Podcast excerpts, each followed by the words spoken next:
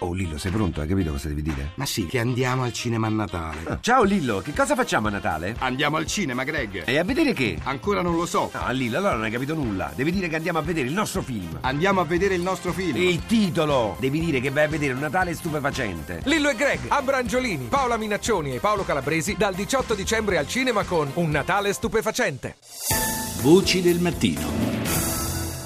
Ci spostiamo ora in Russia alle prese con la difficile situazione del rublo che fatica a stabilizzarsi sui mercati, anche se ieri c'è stato un netto rialzo della borsa e un recupero della moneta sul mercato valutario, resta la eh, diffidenza dei mh, mm, cittadini. Questa crisi, ma anche il paese stretto fra la recessione e il calo del prezzo del petrolio, ma anche la crisi ucraina con le attese nuove sanzioni europee e americane, trova spazio come spalla alla vicenda Stati Uniti-Cuba sulle principali testate finanziarie internazionali, dal Financial Times al Wall Street Journal, ma anche New York Times e ehm, in Francia Le Monde. Abbiamo mm, in linea con noi Marchinaro, corrispondente RAI da Mosca. Buongiorno Mark buongiorno, buongiorno a voi. Non posso non chiedertelo, è la notizia di, che sta dominando sulle testate di tutto il mondo, come è stato preso in, in Russia questo disgelo fra gli Stati Uniti e Cuba in un momento così delicato sul piano economico, quindi interno, ma anche internazionale per il Cremlino. Grande risalto ovviamente su tutti i mass media russi a questo accordo storico fra Cuba e Stati Uniti e anche grande sac- sarcasmo, devo dire, da parte di numerosi commentatori. Eh, se da una parte Obama parla di eh, sanzioni che erano diventate anacronistiche, embargo anacronistico, allora dicono qui ci si chiede eh, come mai non è anacronistico anche l'embargo e le sanzioni che sono state imposte contro la Russia, cosa che del resto così pensano sia eh, eh, molti per esempio imprenditori europei e italiani quando parlano di queste sanzioni occidentali eh, nei confronti della Russia.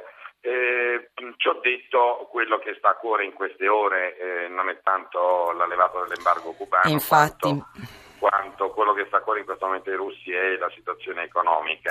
Sì, Una situazione sì. economica che insomma è bella pesante. Ecco, Eh, Cremlino e istituzioni finanziarie del paese dunque sono al lavoro per evitare il peggio, no?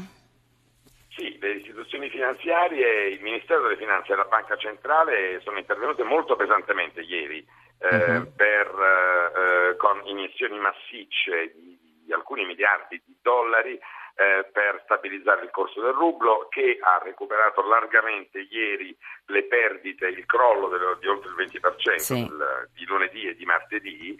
Ehm, tra l'altro si è deciso anche una ricapitolazione, una ricapitalizzazione eh, degli istituti di credito, di fatto è una sorta di eh, diciamo, rinazionalizzazione di molti di essi, eh, di quelli che sono più in cattive acque. E, mh, questo in qualche modo dovrebbe tentare di tamponare, di stabilizzare anche il corso eh, del rublo e l'economia. La borsa ieri è risalita in maniera come dire, altrettanto fulminea rispetto Sì, alla perdita del rimbalzo. prima. Questo però non, de- non deve indurci a pensare, non deve indurre a pensare che la situazione, che la tempesta sia passata. È stata una delle tempeste, ma questa altalena continuerà, visto che poi i fondamentali, come abbiamo detto anche in tante altre Voci del Mattino, Sì. i fondamentali della Russia non sono eh, buoni.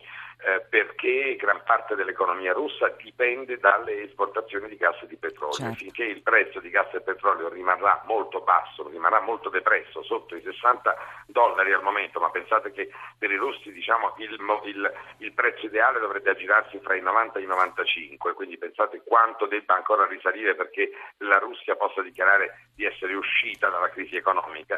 Ebbene, e tutto questo chiaramente poi non è, aggra- è aggravato anche dalle sanzioni Sì. Eh, occidentali. Mark, saranno temi del, del discorso che oggi il presidente Putin terrà alla conferenza stampa di fine anno?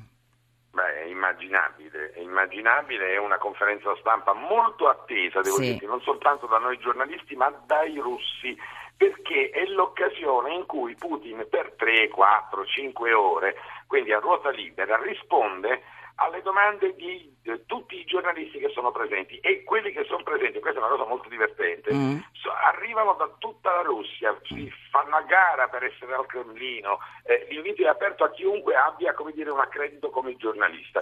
È una cosa molto, eh, molto lunga, molto anche interessante. Che ci E- racconterai nei tuoi e servizi di, di di oggi.